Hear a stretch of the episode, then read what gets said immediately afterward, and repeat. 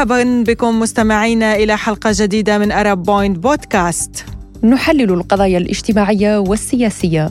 نتناقش في السياسة والاقتصاد. ونتحدث عن العلم والثقافة. نتناول مواضيع مثيرة للاهتمام. لنقرب لكم الصورة أكثر. أطيب التحية منا أنا نغم كباس. وأنا فرح القادري.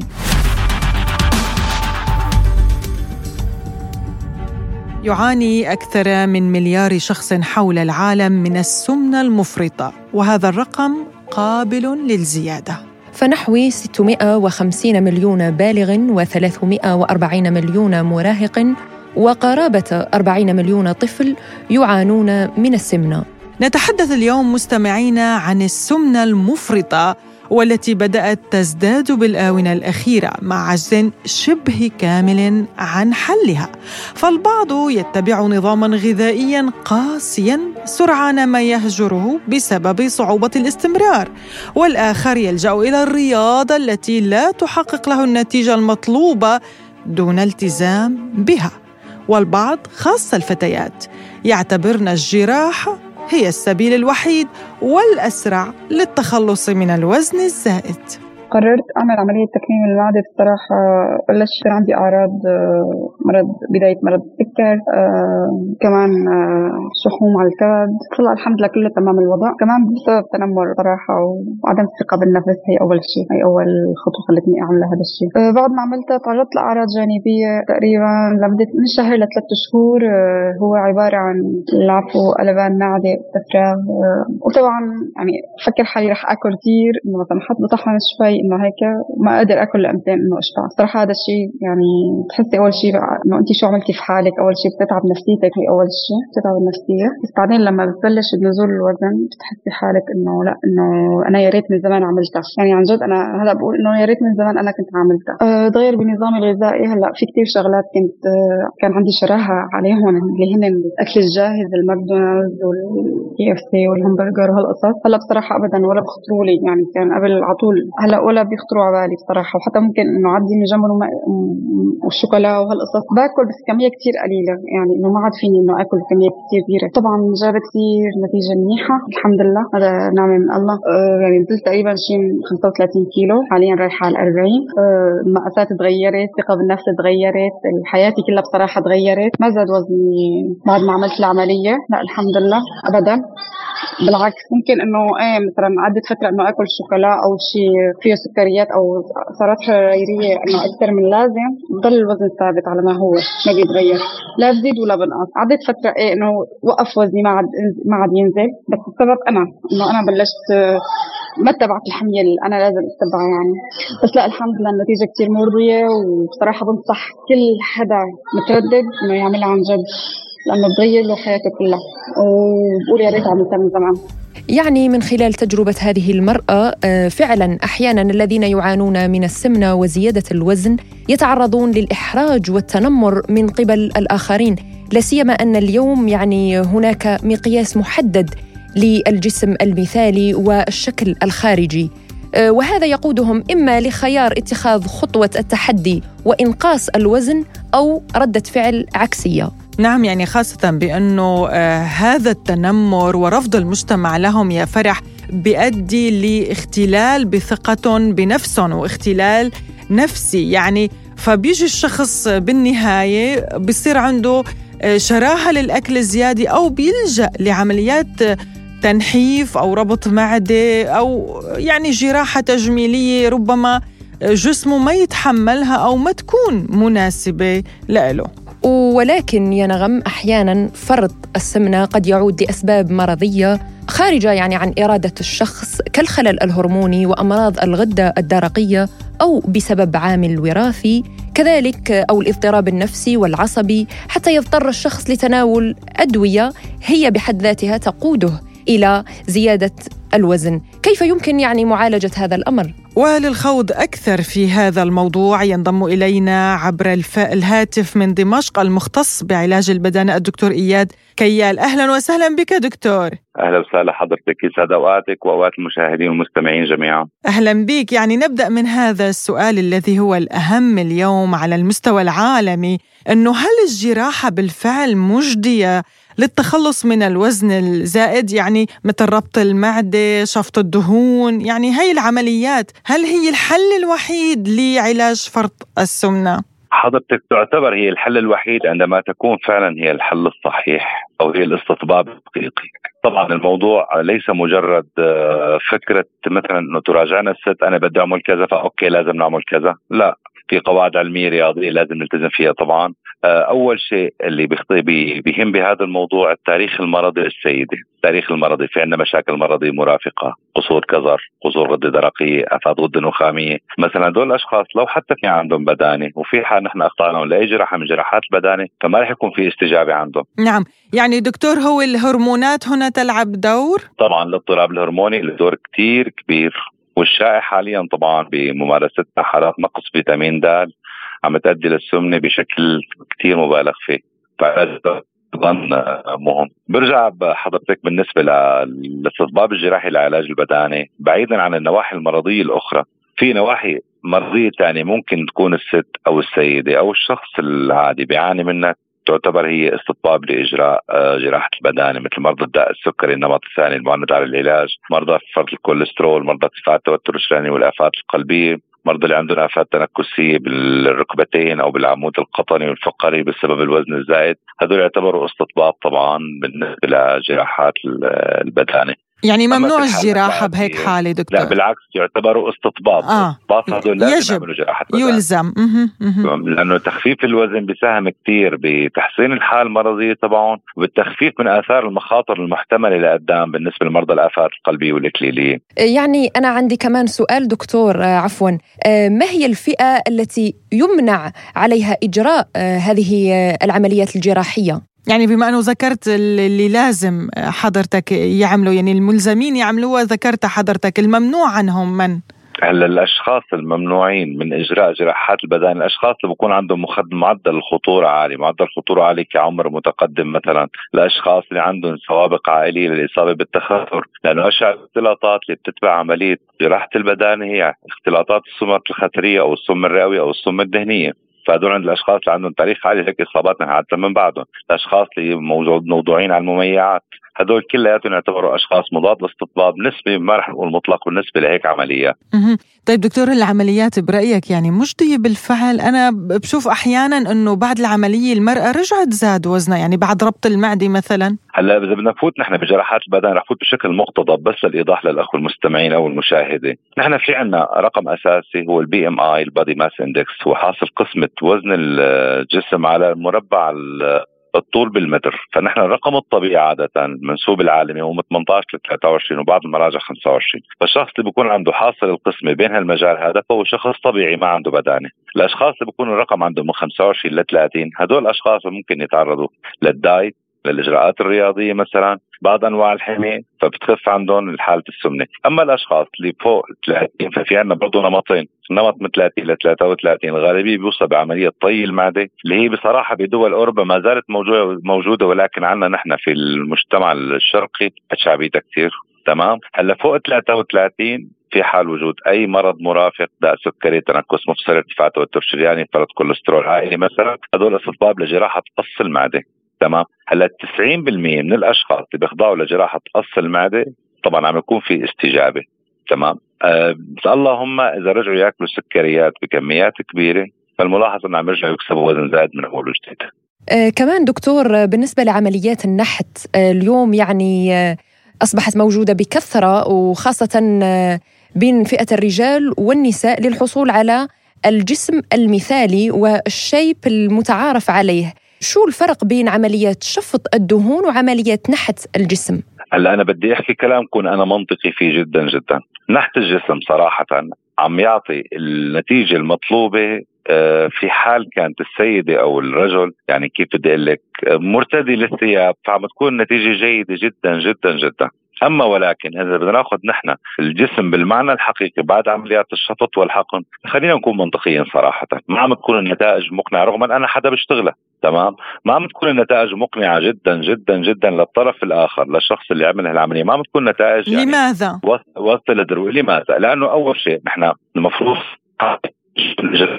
النحت النحت مترافق مع شد أو نحت غير مترافق مع النحت الغير مترافق مع شد البطن طبعا أو شد الفخذين أو شد العضدين. هو بيعتمد بالدرجة الأولى على إزالة الشحوم منطقة البطن والخواصر والظهر وحقنه في منطقة المؤخرة والأرداف أو مكان العضلة النائمة. وهلأ أكثر شيء دارجي دكتور وأنت بتعرف يعني الصبايا عمرهم 18 سنة ما يجروا هيك عملية مو حرام برأيك؟ هلأ الفكرة شوفي الهوس اللي صار بهالموضوع هذا كثير أخذ دوره بالشارع عنا. تمام؟ صار هوس هوس حقيقي. بس ترجع الصبيه مثلا ما بتعرف إنه في نسبة جيدة من هي الشحوم بدها تمتص تمام؟ الامتصاص معناته ممكن يعطيني طرف غير طرف. هذا الشيء لازم الست أو الصبيه تكون بورده كلياته. أنا صراحة شفت كثير حالات للأمانة يعني نتائج يعني ما رح أقول سيئة خلينا نقول غير مشجعة مع تحفظنا على زملائنا. حالات الامتصاص اللي بتصير مثلا بالنسبة للشحوم حالات الإنتان ممكن تصير. هلأ نحن كل ما كثرنا كمية الشحم أكثر كل ما ممكن نتعرض لشيء اسمه تنخر المركز الشحمي. تنخر المركز الشحمي معناته بصير في تموت بالمنطقة وممكن يؤدي لتشكل خراج منطقة الألية أو منطقة الحقن. تمام حالات السلوليت اللي هي عبارة عن خلينا نسميها بالمصطلح العام الخفسات أو الطلعات والنزلات اللي عم تصير بعد عمليات الشفط خاصة منطقة الفخذين. يعني برجع بقول المنظر من خلال الفستان أو من خلال الثياب شيء عم يكون والمنظر وقت الفحص عم يكون شيء آخر؟ تمام؟ في حالات أكيد نحن ما بننكر عم تجيب نتائج جيدة ولكن المفروض أن بقناعه تكون الست أو الصبيه محطوطة بموضوع العملية وتفهمها ممكن خلال ست شهور الشحوم ترجع تتشكل. هذا شيء وارد. يعني المفروض الدكتور يكون صريح وواضح مع مريضته بعيدا عن الكسب المادي. تمام. وتعرفي إنه الحقن واحد لمرة واحدة ممكن ما يجيب النتيجه اللي بدناها قد نضطر نعيده. أه، مؤلمه هي العمليات دكتور يعني ولها هيك آلام بعدها و... وأعراض كمان جانبية لل... بعد. للشخص الأعراض الجانبية أنا ذكرتها. حكيت لك قلت لك حالات تنخر مركز شحمي أو الانتان اللي بصير أو الامتصاص هلأ كألم بدون شد بدون شد بطن أو شد فخذين أو عضوتين مثلا لا ما عم يكون في الألم كثير بينما شد البطن معروف هو العملية الوحيدة المؤلمه لمدة ثلاث أربع أيام بس مو أكثر من هيك وبعدين بتمارس حياتها بشكل طبيعي. طبعا المفروض كمان الست تتنبه وقت تخضع لجراحة شد البطن بده الجرح يترك علامة إجباري. هذا شيء ما بنقدر نحن ننكره ابدا. طيب عملية شد البطن دكتور إذا لجأت له الصبية الصغيرة بالعمر اللي لسه مات زوجته ولو ولدت أنت بتعرف يعني إنه بعد الولادة بتغير جسم المرأة واصلا في عضلات بالبطن بتتمزق بشكل كامل طبعا بسبب طبعا أكيد, أكيد وزن أكيد الجنين يعني بهالحالة هي العملية صفر إذا ما أنا متزوجة وإنه لسه ما ولدت. هلأ الفكرة للأسف نحن بواقعنا هلأ بالنسبة لموضوع التجميل بالذات ما عم يعني الصبية بالذات ما عم تقدر توصل لقناعة إنه الطبيب اللي عم ينصحها بالصح والطبيب اللي عم ينصحها بالخطأ. تمام؟ الغالبية اللي بيعملوا عمليات شد البطن. قبل ما يدخلوا بعش الزوجية خلينا نسميه وتعرضوا للحمل والولادات والى آخره، غالبا بكون الطبيب قايل لها إنه انت ما لازم تشدي، ما لازم تشدي، ومع هيك هي بتطلب إنه هي تشد، انتبهت علي كيف؟ يعني الخطا خطأ المريضة. طبعا المريض يتحمل مسؤولية أكيد. قراره بالنهاية. طب المريض يتحمل مسؤولية القرار وبنفس الوقت الطبيب المفروض عليه برجع بقول إلي ولكل زملائي الإيضاح بالشكل المطلق، أنت لما توضح كل شيء تصطفي تاخذ القرار اللي هي بدها إياه، مع هيك برجع بقول نحن كأطباء كزملاء المفروض في بعض الحالات نحن نعتذر عنهم. يعني مثلا عودة لجراحة البدانة أنا شفت بممارستي أنا بنات بوزن 80 كيلو عاملين جراحة قص بدانة. حرام هذا الشيء أكيد يعني منافي للعلم منافي للأخلاق حتى صراحة. 80 كيلو مو استطباب أبدا أبدا يعني. طيب دكتور يعني هلأ إذا تحدثنا عن المرأة التي ولدت وتمزق عضلات البطن برأيك أنت نصائحك بهيك حالة لشد البطن من دون اللجوء للجراحة؟ هلأ هون نحن في عندنا حالتين. إذا في عندنا ترهل جلدي صريح كل أنواع الرياضة أكيد ما راح تفيد. أما إذا ما في ترهل جلدي صريح أكيد ممارسة الرياضة ارتداء الحزام المشد يعني هي شغلة بجوز النساء يستغربوها كثير لبس المشد كثير ضروري سواء أه، دكتور أه، ساعد على إعطاء القالب. أه، راح الصوت دكتور ما سمعنا هون المشد؟ عفوا في نصائح كثير مهمة. تفضل. لبس المشد كثير ضروري سواء في حمل أو ما في حمل في ولادة أو الصبية العادية أو أو إلى آخره. كثير بيعطي قوام حلو وبيخلي البطن مشدود بشكل منيح. يعني هالموضوع المشد كثير لازم ينتبهوا له. ممارسه الرياضة طبعا بالدرجة الأولى. تجنب حمل الأوزان الثقيلة عم ترفع الضغط هي ضمن البطن ممكن تؤدي لتمزق العضلات. تجنب حالات زيادة ونقص الوزن يعني مثلا تزداد بالوزن 10 كيلو ترجع تنزل 10 كيلو هذا كله بده يؤدي لترهل أكيد. كمان أنا عندي سؤال بخصوص الأطفال لا سيما يعني إنه معدلات الإصابة بالسمنة للأطفال في تزايد مستمر. هل ممكن أن يقوم الطبيب للأطفال بعملية شفط للدهون؟ أو ما هو يعني النظام الغذائي المتبع لهذه الفئة المعينة؟ هلا بالنسبة لموضوع الأطفال أكيد ما راح يخضعوا لأي إجراء جراحي بخص موضوع شفط الدهون أو إجراءات sleeve يعني مثل جراحات البدانة. على أخصائي تغذيه للأطفال هلأ هو أنا يعني راح أحكي من تجربة شخصية.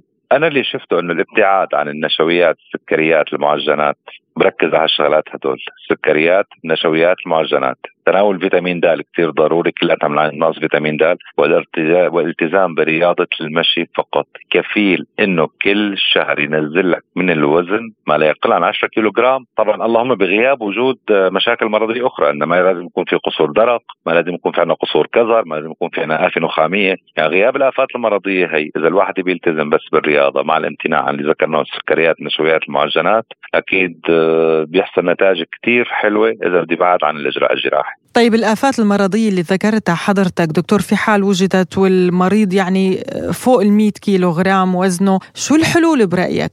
لا هلا بالنسبة لهدول الثلاث انه في آفات مرضية مرافقة فأكيد بدنا يخضعوا الجراحه، طبعا الجراحة الشائعة هي طبعا sleeve يعني بالعامية عملية قص المعده أو ال bypass عملية تحويل المسار، هن اشيع عمليتين طبعا، آه نسبة الاختلاطات فيهم عم تكون قليلة جدا جدا إن كان طبعا. ولكن عم يتم تلافي كل الاختلاطات الحمد لله. نحن نحكي على مستوى ممارستنا الشخصيه وممارسه كل زملائنا يعني. يعني حتى في حال الاضطرابات الهرمونية دكتور يعني الغدة الدرقية أحيانا بتؤدي لسمنة و طبعا قلت لك هيك نمط من المرضى. لو أنت خضعته لجراحه اجراء بدني. ما هو بالأساس استقلابه يعني دون المعدل الطبيعي تمام؟ فلو اخضعته لجراحه بدانه هذا رح يرجع يزيد الوزن تبعه. فأكيد هو لا يعتبر مضاد استطباب لأجراء الجراحة أكيد.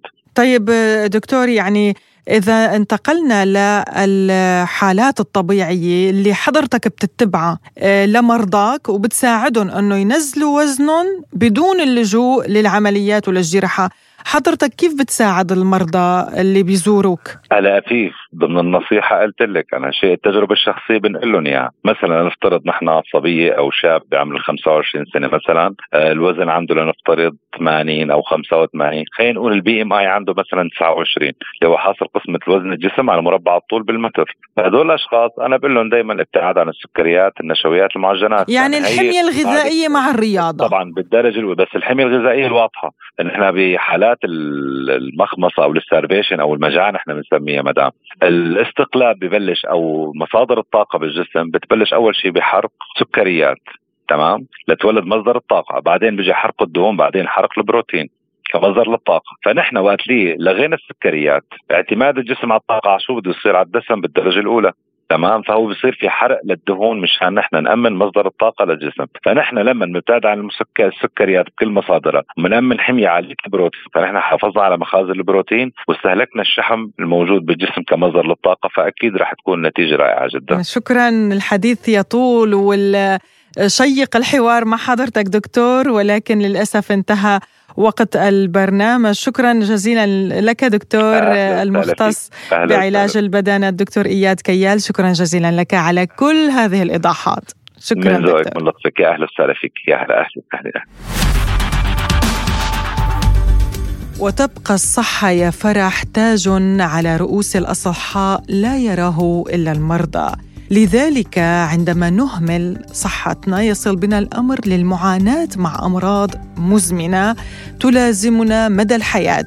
أهم هذه الأمراض المرتبطة بالسمنة المفرطة هي ارتفاع ضغط الدم داء السكري أمراض القلب السرطان العقم الاكتئاب والضعف الجنسي أيضا. صحيح يعني يا نغم الاعتماد على النظام الغذائي الصحي والرياضة والتقليل من استهلاك المواد المصنعة والأغذية الغير صحية وغير سليمة مثل الوجبات السريعة تساهم في حماية أجسامنا من الإصابة بالسمنة وبقية الأمراض بالنهاية يعني مرض السمنة يعتبر مرض العصر وهو أم الأمراض هو الذي يقود إلى الأمراض التي ذكرتيها الآن يعني للأسف يا فرح يعني حتى الأطفال اليوم يعانون من هذه السمنة المفرطة. خاصة في سن المراهقة تبدأ الاضطرابات الهرمونية وهنا يبدأون بالتهام الوجبات السريعة يعني يركزون على المواد آه، آه، الوجبات السريعة وأيضا الكوكاكولا أو هذه نعم المشروبات الغازية فعلا. فيها سكر يعني صحيح. سكر وكما تعلمين يعني الجميع الآن أمام تحدي كبير فحتى لو أن كل شيء